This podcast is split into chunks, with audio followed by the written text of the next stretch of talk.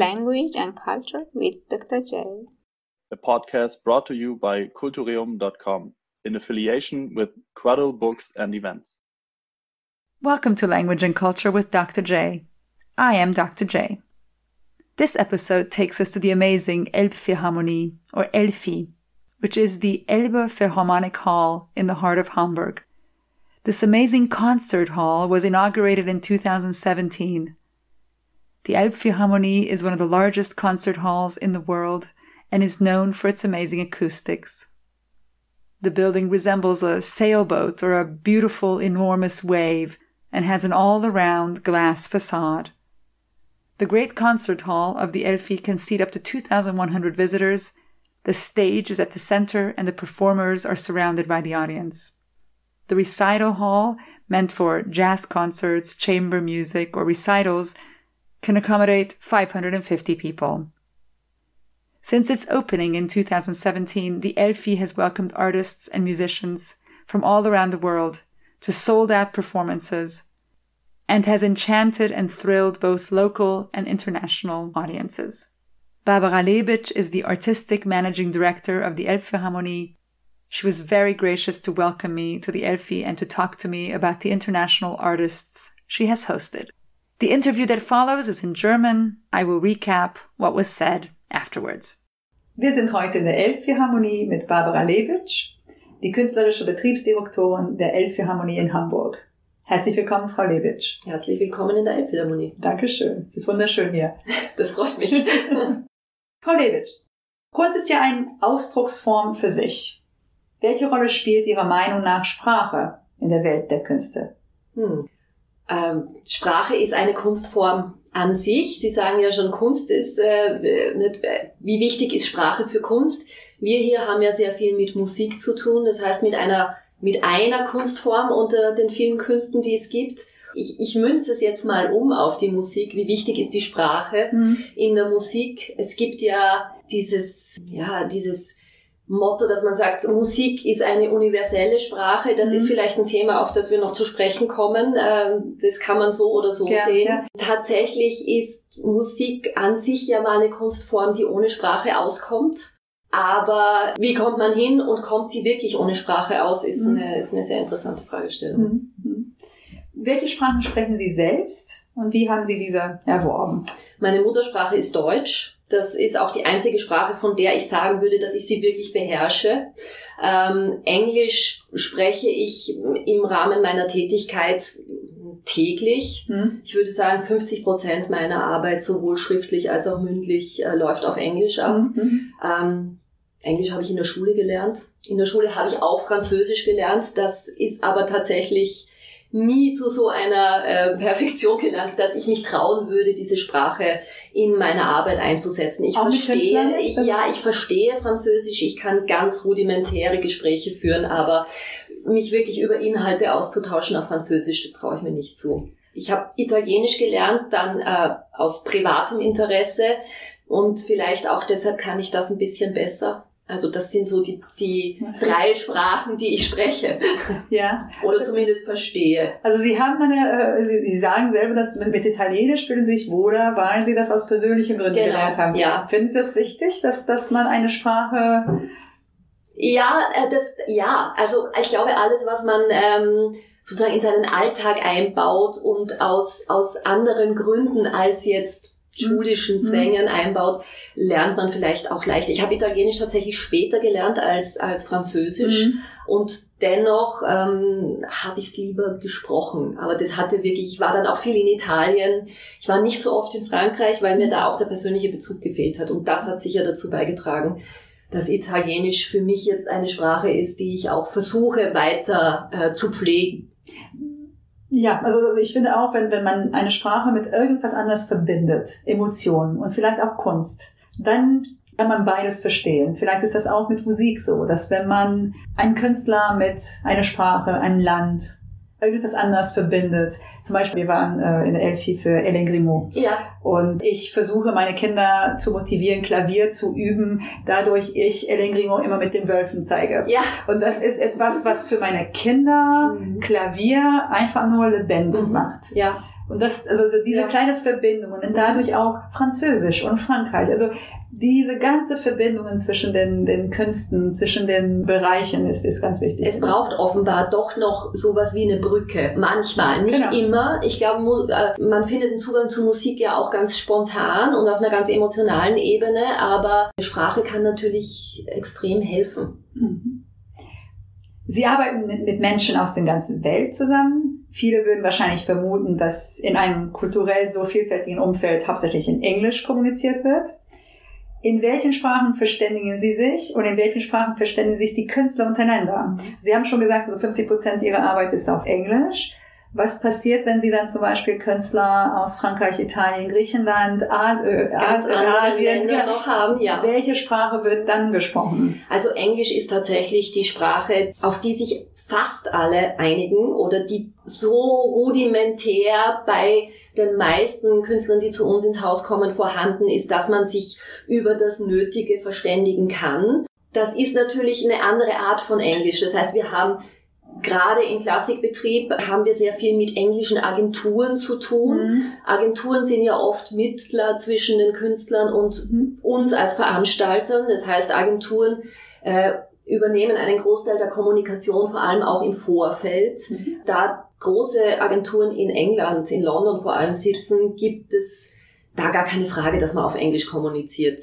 Wenn die Künstler dann ins Haus kommen, sind die Agenturen weit weg. Das heißt, man Mhm. hat wieder diese, diese eins zu eins Kommunikation und ich muss sagen, wenn ich jetzt eine Prozentzahl schätzen sollte, 90 Prozent aller Kommunikation hier läuft auf Englisch tatsächlich. Wir bemühen uns aber auch immer, wenn wir Künstler zum Beispiel aus Frankreich haben, wir haben einige Kollegen aus Frankreich hier im Team, dass wir auch im Vorfeld schon überlegen, wer betreut denn die Künstler oder eine Gruppe oder ein Orchester, das aus Frankreich kommt. Und wir gehen da sehr gerne den Weg, dass wir versuchen, unsere französischen Kollegen dann auch Mhm. vor Ort zu haben, weil man natürlich ähm, auch, ja, man, man, man, man kommt tiefer, man kann ausführlichere Gespräche führen, man bleibt nicht auf diesem sozusagen ähm, nötigen, äh, Mhm. Aber, aber vielleicht nicht sehr differenzierten Mhm. Kommunikationsaustausch. Es gibt auch bestimmt viele Missverständnisse. Das kann es auch geben, genau, ja. Also gerade dann tatsächlich auch mit, mit Künstlern, die des Englischen nicht ganz so mächtig sind oder so geläufig sind. Und dann gibt's natürlich Künstler, die tatsächlich kein Englisch und kein Französisch und kein Italienisch sprechen. Ja, ja, kann ich mir Das kommt auch vor. Wir haben ja ähm, in unserer Programmplanung immer wieder mal bestimmte Schwerpunkte zu einzelnen Ländern oder Regionen. Mhm. Und ähm, da hatten wir gleich zu Beginn, der, also, also in den ersten Monaten, nachdem die Elbphilharmonie eröffnet hat, hatten wir ein Festival unter dem Titel Salam Syria, wo wir sechs Tage lang Künstler aus Syrien hier hatten, die zum Teil tatsächlich nur Arabisch gesprochen haben. Ja. Und wir hatten da natürlich sozusagen Helfer oder Mittler vor Ort, die übersetzt haben. Also wir haben sehr viel mit Übersetzern gearbeitet und die meisten davon haben auch Englisch gesprochen, aber es gab auch da Situationen, wo, wo man dann tatsächlich nur noch ähm, total, äh, mit Gesten miteinander kommuniziert hat. Mhm. Oder ähm, anderes Beispiel, das mir einfällt, wir hatten vor, vor einem Jahr zu Ostern ein Festival zum Kaukasus, wo viele Künstler aus Georgien, aus Armenien und auch aus Aserbaidschan da waren. Und auch da gab's zwei Beispiele. Wir hatten eine Frauengruppe aus dem Pankisi-Tal. Das ist ein, ein Tal in Georgien, das von einer tschetschenischen Minderheit bewohnt wird. Und das waren vier Frauen, die nur Russisch oder Tschetschenisch gesprochen haben. Die hatten zwar auch einen, einen Agenten dabei, Mhm. der aus Frankreich wiederum kam und Russisch gesprochen hat. Das heißt, wir haben mit ihm auf Französisch gesprochen, er hat es auf Russisch übersetzt und die Frauen haben wieder zurück übersetzt. Aber am Ende des Abends war es dann so, dass wir alle miteinander gesprochen haben und fragen Sie mich nicht, in welcher Sprache, wir haben uns verständigt. Und es hat, wir haben uns auch verstanden und das war Mhm. das Schöne dran. Oder wenn man wirklich, wenn mehrere Künstler und mehrere Personen gar keine gemeinsame Sprache haben, dass, dass man auf diesem elementaren, also ist ganz banalen äh, Ebene kommuniziert und das ist vielleicht noch mehr menschlich, Ja. noch, noch äh, persönlicher. Weil es ist für jeden gleich dann. Also Mhm. die Bedingungen sind für alle gleich. Es ist Mhm. für jeden eine Fremdsprache genau. und jeder hat dadurch natürlich auch Einschränkungen in dem, was er ausdrücken kann. Mhm. Aber man bemüht sich, eine gemeinsame Ebene zu finden und das ist ganz gut. Finden Sie, dass vielleicht äh, englischsprachige Künstler Vorteile haben oder dominieren können, dadurch, dass sie dann sich besser verkaufen können, besser verständigen können? Ich glaube nicht, weil sie eben auf vielfach auf ein Gegenübertreffen für dass die englische Sprache eben tatsächlich nur eine Fremdsprache ist. Das heißt, auch die englischen Künstler müssen sich ja ein bisschen reduzieren in dem, was sie ausdrücken wollen oder müssen eben auf diese gemeinsame Ebene kommen, um verstanden zu werden. Mhm. Insofern ähm, glaube ich, würde ich jetzt spontan sagen, nein, sie haben keinen Vorteil. Mhm. Aber vieles geht in der, in der Übersetzung verloren. Also, wenn Sie eine Wahl hätten zwischen Übersetzung oder wirklich diese ganz banale Ebene. Welche, welche Möglichkeit würden Sie dann ich würde, ich würde immer die direkte Kommunikation bevorzugen. Besser als, ja, als Übersetzung. Auch meiner Erfahrung nach. Wir haben es mit Künstlern zu tun, die auch gewohnt sind, sich auszudrücken anders als über Sprache. Und mhm. tatsächlich habe ich den Eindruck, dass das auch hilft in der Kommunikation über Sprache, dass man Dinge, dass man äh, Leerstellen füllt mit Gestik, mit Mimik, mhm. mit, mit Umschreibungen, dass, dass sie vielleicht auch eher gewohnt sind, Dinge auszudrücken, indem sie es beschreiben. Mhm. Und das hilft natürlich auch in einer Sprache, wo einem bestimmte Wörter fehlen, andere Wörter zu finden. Mhm, absolut. Die Elbphilharmonie legt viel Wert darauf, Künstler mit den verschiedensten kulturellen Hintergründen willkommen zu heißen. Wie gehen Sie dabei vor? Sie haben schon erwähnt, dass Sie mehrere Gruppen und verschiedene Regionen auch, auch wählen wir versuchen eben tatsächlich ja das im Laufe der Zeit das gesamte musikalische Spektrum abzubilden. Das heißt auch über das, die europäische Kunstmusik oder jetzt mhm. über den europäisch geprägten oder amerikanisch geprägten Jazz, was bei uns ja viel vorkommt, hinauszublicken. Wir haben eigene Reihen für ähm, wir, wir nennen das entweder Around the World, das mhm. sind Konzerte im großen Saal der Elbphilharmonie, wo viele Künstler wirklich aus allen Weltengegenden kommen. Wir haben eine eigene Reihe, die nennt sich Klassik der Welt im kleinen Saal, wo wir ähm, Kunstmusik anderer Kulturen präsentieren, die vergleichbar sind unserer klassischen Musik, aber eben auf ganz anderen Grundsätzen basieren, weil sie aus ganz anderen ähm, äh, Kulturen kommen. Arabische Musik, die ganz anders funktioniert als unsere äh, westliche klassische Musik. Und wenn wir äh, diese Inhalte programmieren, versuchen wir natürlich, das auch möglichst authentisch zu präsentieren, indem wir die Künstler wirklich aus der ganzen Welt zu mhm. uns holen.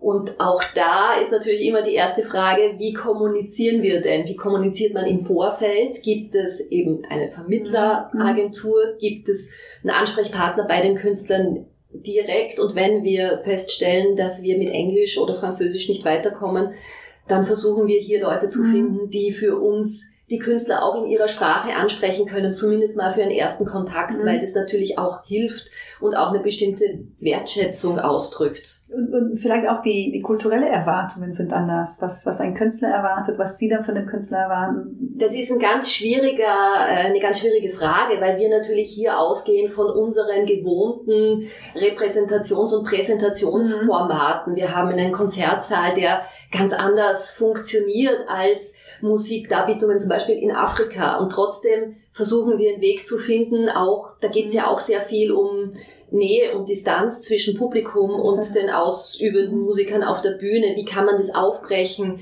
Diese, sozusagen diese imaginäre Wand, die zwischen Bühne und Zuschauern ist, wie kann man vermitteln, was Musik in anderen Kulturen bedeutet, mhm. dass es eben oft ganz anders in den Alltag eingebaut ist, dass es eher ein Ritual ist, eine, eine sozusagen eine rituelle ähm, Ausdrucksform als eine Kunstform, wie wir sie kennen, wo man als passiver Zuhörer sich konfrontiert mhm. mit dem, was die Künstler von der Bühne mhm. bringen. Und das sind alles Fragen, die uns gerade, wenn wir mit außereuropäischen äh, Musikformen und Künstlern arbeiten, sehr umtreibt. Mhm. Und dann auch, dass die Künstler ein deutsches Publikum erreichen können. Ja. Dass, dass diese Kunstform auch verstanden wird von da, einem anderen Publikum. Da, da kommt wieder die Sprache ins, ins Spiel. Da kommen wir ein bisschen zurück auf diese ganz ursprüngliche Frage, wie ist es mit, mit Kunst und wie ist es mit der Sprache und wie ist es mit Sprache und Musik die Sprache brauchen wir immer dann, wenn es darum geht, zu vermitteln, Inhalte zu vermitteln. Mhm. Musik überträgt oder zu, Mhm. über das Emotionale Mhm. hinaus.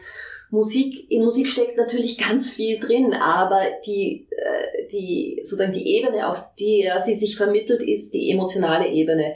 Wenn wir jetzt auf eine inhaltliche Ebene äh, kommen wollen, um eben zum Beispiel, das ist ja nur ein Beispiel mit, mit jetzt uns nicht so vertrauten äh, Musikformen, dem Publikum zu sagen, worauf man achtet, was überhaupt in dieser Musik passiert, weil das tatsächlich, das ist wie eine andere Sprache. Also ich vergleiche das auch gern, ähm, das ist tatsächlich eine Sprache, die wir nicht verstehen, weil wir sind natürlich geprägt und gewohnt von der westlichen Musik, die uns umgibt, wenn wir ähm, äh, arabische Musik hören oder indische Musik, wir können auch natürlich diese Feinheiten gar nicht erkennen oder die Strukturen, die sich in dieser Musik abbilden, Veränderungen. Das klingt vielleicht auf den ersten Blick alles nicht nur fremdartig, sondern auch einförmig. Und da kann man natürlich nur über Sprache vermitteln, Mhm. was in dieser Musik drinsteckt oder äh, wie der Zugang ähm, gehen muss, anders eben als wir es gewohnt sind. Wie ein Publikum reagieren darf. Auch das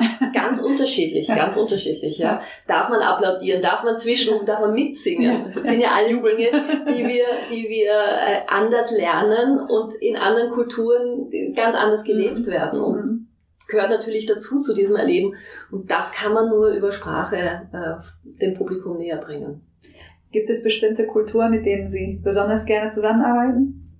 Und warum?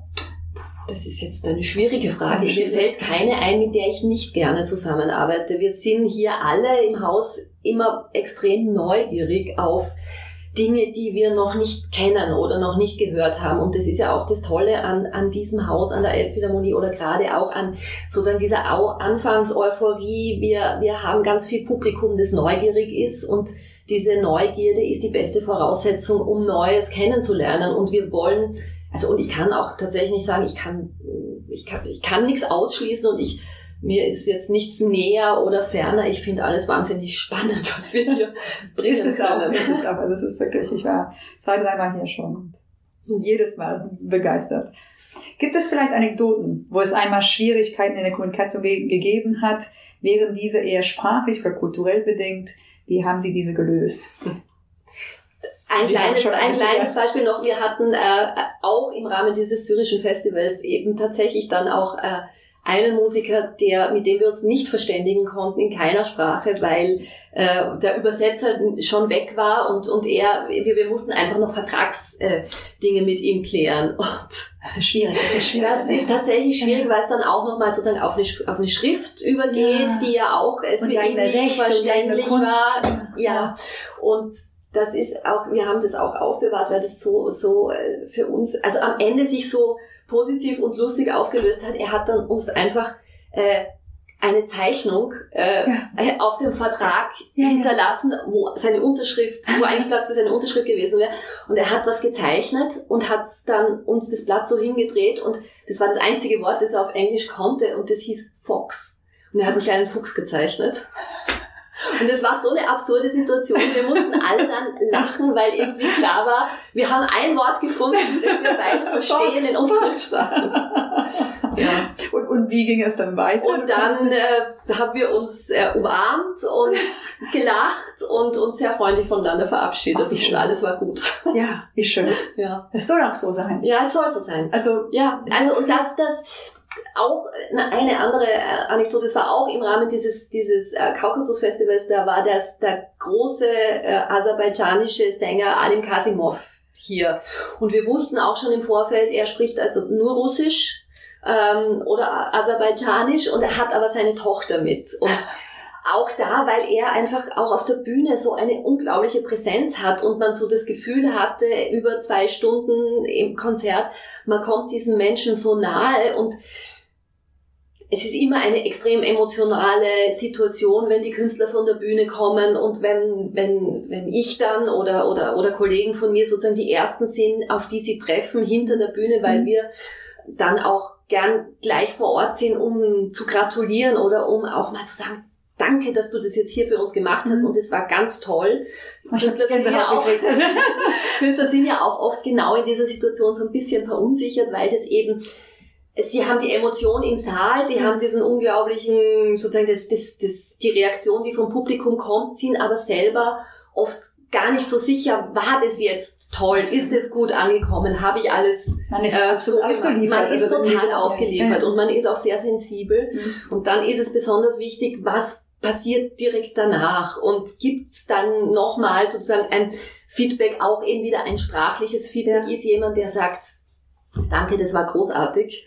Und man hat auch, also wir haben dann das Bedürfnis, das natürlich so auszudrücken und bei Kasimov war klar, ich, ich kann es jetzt auf Englisch sagen, ich Ja. kann kein Russisch, ähm, dann bleibt nur irgendwie, äh, dann, also im Endeffekt spricht jeder in seiner Sprache und wir hatten dann wirklich auch ein Gespräch. Ich habe mich bedankt, er hat mir wahrscheinlich erzählt, wie es für ihn war, aber wir haben beide gewusst, worüber wir gerade Mhm. miteinander sprechen. Und da kommen wir wieder auf diese Ebene der Kommunikation, wo man sich vielleicht doch besser versteht. Durch Augenkontakt, Ja. durch, durch Ja. äh, menschliche, menschliches Vertrauen vielleicht auch. Also, Definitiv, weil ja. das ist dann ja tatsächlich etwas, was man spürt. Man Mhm. spürt dann diese Verbindung oder Nichtverbindung. Mhm. Und das ist viel wichtiger als äh, jeder Vertrag oder Anwälte und äh, Ja. So ist es. diese offizielle so ist Ebene. es Also ja. Der persönliche Kontakt ist ja auch da immer der wichtigste. Mhm. Ja. Mhm. Also wenn, wenn Sie je jemanden für Ungarisch, Rumänisch, äh, Französisch, Spanisch brauchen, dann, dann kontaktieren Sehr Sie gerne. für Englisch, also sowieso, aber da haben Sie, glaube ich, genügend. Nein, das ist wirklich, wobei wir tatsächlich immer auf der Suche sind. Wir haben ja ein großes Team hier. Das heißt, wir, wir fragen auch immer unsere Mitarbeiter, habt ihr irgendwie einen sprachlichen Hintergrund? Wo kommt ihr eigentlich Ja. her? Könnt ihr mal, wenn, ich weiß nicht, ein ein weiteres Beispiel ist, äh, ist jetzt nicht mehr so aktuell, weil sie gerade nicht reisen können, aber das äh, Simon Bolivar Orchester aus Venezuela, die sich immer mit 300 Mann in Bewegung setzen, wenn die auf Tournee gehen. Mhm. Und da ist es ganz wichtig, dass man vor Ort äh, einfach Menschen hat, die, die ihre Sprache sprechen, die Spanisch Mhm. sprechen, weil sonst hat man keine Chance. Nee, nee, Ja. nee, nee, absolut.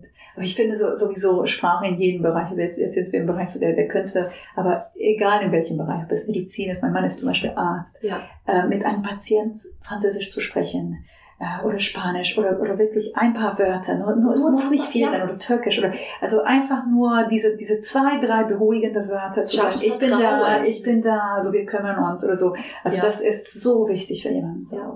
Und selbst wenn, wenn jemand äh, eine Sprache spricht, diese zwei, drei Wörter in der eigenen Sprache äh, öffnen äh, emotionale Türe, die dann äh, So alles ermöglichen. Das ist zumindest das, was wir auch immer tun, wenn wir wissen, wir haben Künstler aus anderen Sprachkreisen. Wir versuchen vorher zumindest willkommen, danke, auf Wiedersehen zu lernen in der Mhm. Sprache. Und es gibt meistens irgendjemanden, der es weiß. Mhm. Und die, die direkt mit den Projekten betreut sind, die sagen das dann auch. Und wie, wie Sie, wie Sie gerade gesagt haben, das, Mhm. das, das öffnet schon mal die erste Tür. Mhm. Und es schafft schon mal, es ist auch ein Zeichen von Achtung Mhm. dem anderen gegenüber. Ich glaube, das ist ganz wichtig. Die Distanz ist auf einmal Ja. weniger und dann, dann läuft alles. Also Dann läuft alles oft mit einem Lächeln. Ja, ja, ja. Ja. Ja. Gibt es Besonderheiten bei der Auswahl in Anbetracht der Tatsache, dass die Elbphilharmonie in Deutschland ist? Zum Beispiel, wie berücksichtigen Sie auf der einen Seite sowohl das deutsche Publikum als auch, dass in Hamburg durch die internationale Ausrichtung der Stadt viele Menschen aus anderen Kulturen leben und durch Tourismus viele weitere dazukommen? Da sind wir wieder beim Englischen. Also wir haben auch in unserer gesamten Kommunikation äh, uns ja von Anfang an entschieden, auf, auf, auch auf Englisch zu kommunizieren, sozusagen zweisprachig. Unsere Website ist zweisprachig. Äh, wir haben keine zweisprachigen Abendprogrammhefte. Wir hatten das bei eben diesen Spezialfestivals, dass Ja. wir versucht haben, auch zum Teil äh, entweder auf Arabisch oder Hm. Georgisch handelt. Das war mehr wirklich nur ein kleiner Versuch. Hm. Ähm, aber tatsächlich sagen wir, die, unsere Internationalität versuchen wir über Englisch abzufangen. Hm. Das ist zumindest der Teil, der jetzt die gesamte Kommunikation der Elbphilharmonie über ihre Programminhalte oder als Haus betrifft. Hm. Ähm, was wir in Sachen Internationalität hier als aktives Angebot noch begonnen haben, ist ein Projekt, das auch tatsächlich von ganz Beginn der Elbphilharmonie an ähm, läuft und mit diesem Salam Syria Festival gestartet ist. Und das mhm. ist ein internationaler Chor, den wir hier gegründet haben am Haus, der mhm. mittlerweile den Namen Chor zur Welt trägt, mhm. ähm, der tatsächlich für dieses Festival damals ins Leben gerufen wurde, bestehend zur Hälfte aus Chormitgliedern aus Hamburg oder dem Umfeld, aus Deutschland mhm. und zur Hälfte aus, aus Syrien nach Hamburg geflüchteten Menschen. Wow. Und ähm, das ganze Festival war damals ja so aufgebaut, dass wir immer diese, diese Begegnung zwischen Hamburger Musikern und syrischen Musikern, mhm. Studenten der Hamburger Musikuniversität mit jungen syrischen Musikern. Also alle Programme waren eigentlich gemischte Programme.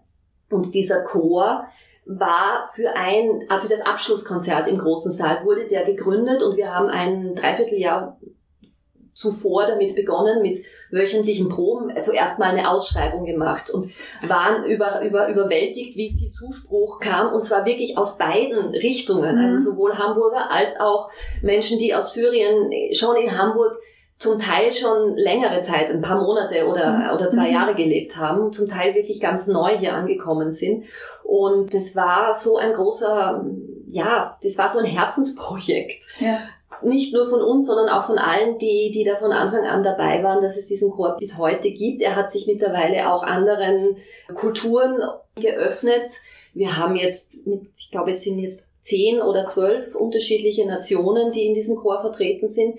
Wir hatten von Anfang an bei der, sozusagen die Auswahl der Programme oder unser Anspruch war es, wir, wir sind nicht nur in der Zusammensetzung gleichberechtigt, sondern auch was das Programm betrifft. Das heißt, Programm des Chores bestand damals zur Hälfte aus arabischen Liedern, zur Hälfte aus deutschen Liedern. Das heißt, beide Seiten mussten die jeweils andere Sprache lernen mhm. für das Repertoire. Und das hat sich auch bis heute so fortgesetzt. Wir machen mit dem Chor jetzt sehr viel ähm, spezielle Projekte, wo wir auch äh, mit den Mitgliedern ja, wo wir rausgehen in die Stadt und sagen, was, was, was gibt's für Themen, die euch besonders nahe sind, wie kann man das musikalisch verarbeiten. Da spielt Sprache immer eine ganz große Rolle. Und wir hatten deshalb zu Beginn natürlich auch Übersetzer dabei oder eben Menschen aus dem arabischen Raum, die uns geholfen oder die den deutschen Chormitgliedern, mhm. die, die Stimmtraining oder Sprachtraining, äh, Sprachcoaches waren. Und die sind mittlerweile integriert in den Chor, singen selber mit. Also es ist, es ist, das ist echt ein tolles Projekt. Ich muss das immer wieder erwähnen, weil, weil das so im Kleinen gestartet etwas ist, wofür, wofür wir auch stehen oder was wir versuchen eben in unserem Programm auch abzubilden und hier halt auch mit einem so einem direkten Angebot, mit einem Angebot, wo man auch selbst aktiv werden kann. Mhm. Und das Schöne ist auch, dass die deutsche Kultur auch die deutsche Musik auch gezeigt wird, auch äh, das ist schon wichtig. Das wir sind in beides, Deutschland. Mhm. Beides ist beides, wichtig genau. eben. Also aber aber wir wollten eben, wir wollten es trotzdem zwei sein. Also wir wollten ja. sie in beide Richtungen haben.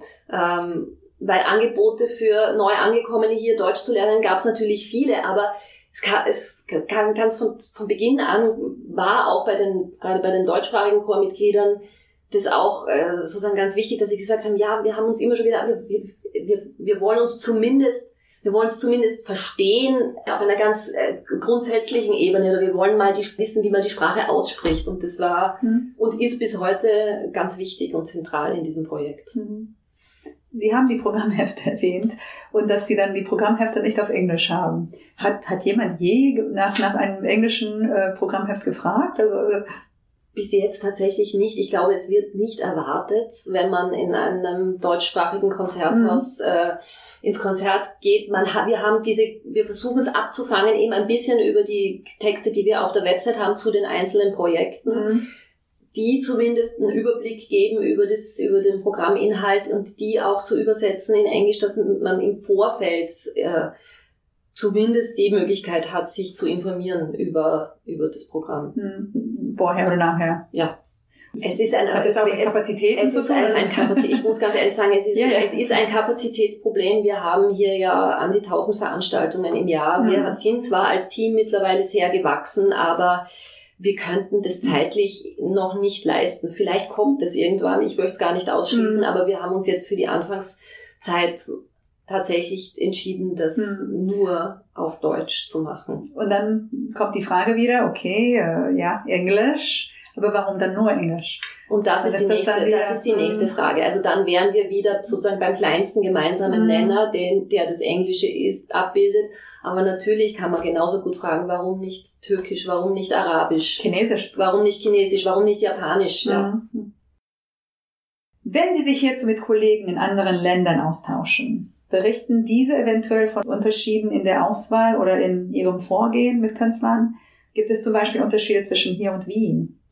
Zwischen hier und Wien, nein. Ähm, wir sind ja als Konzerthaus tatsächlich in einem Netzwerk der europäischen Konzerthäuser, wo wir uns regelmäßig treffen, auf den verschiedensten Ebenen, von der künstlerischen Planung über Marketing bis hin zu Education. Education ist ja auch ein ganz wichtiger ähm, Teilbereich unserer Arbeit, wo wir gerade versuchen, aus dem Haus auch rauszugehen oder auf die Menschen zuzugehen, die auch dort abzuholen, wo sie sind, um sie vielleicht in die Elbphilharmonie zu holen oder mit Angeboten zu ihnen zu kommen. Wir machen Mhm. das in Hamburg in den Stadtteilen und gerade unsere Education-Kollegen machen sich da sehr viele Mhm. Gedanken über das Thema, wie spricht man bestimmte Zielgruppen an oder bestimmte Bevölkerungsgruppen an. Da Mhm. spielt Sprache immer eine große Mhm. Rolle. Meiner Erfahrung nach ist es tatsächlich eher ein Unterschied, wenn wir jetzt nach Belgien gucken. Also ich weiß das von den Kollegen in, in Brüssel, die einfach von der Zusammensetzung der Stadtbevölkerung, glaube ich, schon äh, sehr viel länger, sehr viel internationaler Mhm. sind Okay. daher auch einen großen Bereich in diese, was ich vorher mit Weltmusik beschrieben habe, schon sehr lange auch sehr aktiv Mhm. sind und gerade viel in, in Richtung äh, afrikanische Musik, afrikanische Kultur machen, viel in Richtung, äh, also Nordafrika, arabischer Raum. Frankreich mit Paris, äh, die Pariser Philharmonie ist vielleicht von ihrem Programmangebot auch vergleichbar mit dem, was die Elbphilharmonie jetzt hat. Ich weiß, dass das dort auch eine große Rolle spielt, dass die auch sehr bewusst ihr Programm sehr interkulturell gestalten. Mhm. Es hat aber, was jetzt die Programmauswahl von Künstlern betrifft, tatsächlich keine Auswirkungen. Weil, wie gesagt, es ist international, die Künstler sind überall unterwegs. Wenn die auf diesem, auf diesem Level äh, spielen oder unterwegs sind, die sind ja heute in Hamburg, morgen in Moskau, übermorgen in, in Abu Mhm. Dhabi, äh, dann in, in, in Paris. Äh, also das macht tatsächlich, spielt eigentlich keine Mhm. Rolle. Mhm. Mhm. Noch irgendwelche letzten Anmerkungen, vielleicht auch, wie man die Elbphilharmonie unterstützen kann? Kommen Sie in unsere Konzerte. Das tun wir. Ah, und tatsächlich, wir haben auch ja immer wieder Angebote im Vorfeld der Konzerte. Wir haben äh, Begegnungen mit Künstlern, ähm, ähm, wo, wo man auch nochmal direkter in Kontakt treten kann. Wie Sie vorher schon angeboten haben, wir sind wahnsinnig dankbar, wenn wir, wenn wir Menschen hier äh, vor Ort haben, die mit uns dann auch bei solchen Künstlerbegegnungen vermitteln können, weil das für uns auch tatsächlich einfach eine ganz wichtige. Wir sind ein sehr internationales Haus. Wir haben ich, ich, ich wollte es gern mal erheben und sehen, wie viele unterschiedliche äh, Nationen wir in einem Monat hier im Haus haben an Künstlern und es ist wirklich unglaublich Wahnsinn. vielfältig. Ja. Frau Lebisch, herzlichen Dank. Ich danke Ihnen. Dankeschön. Danke.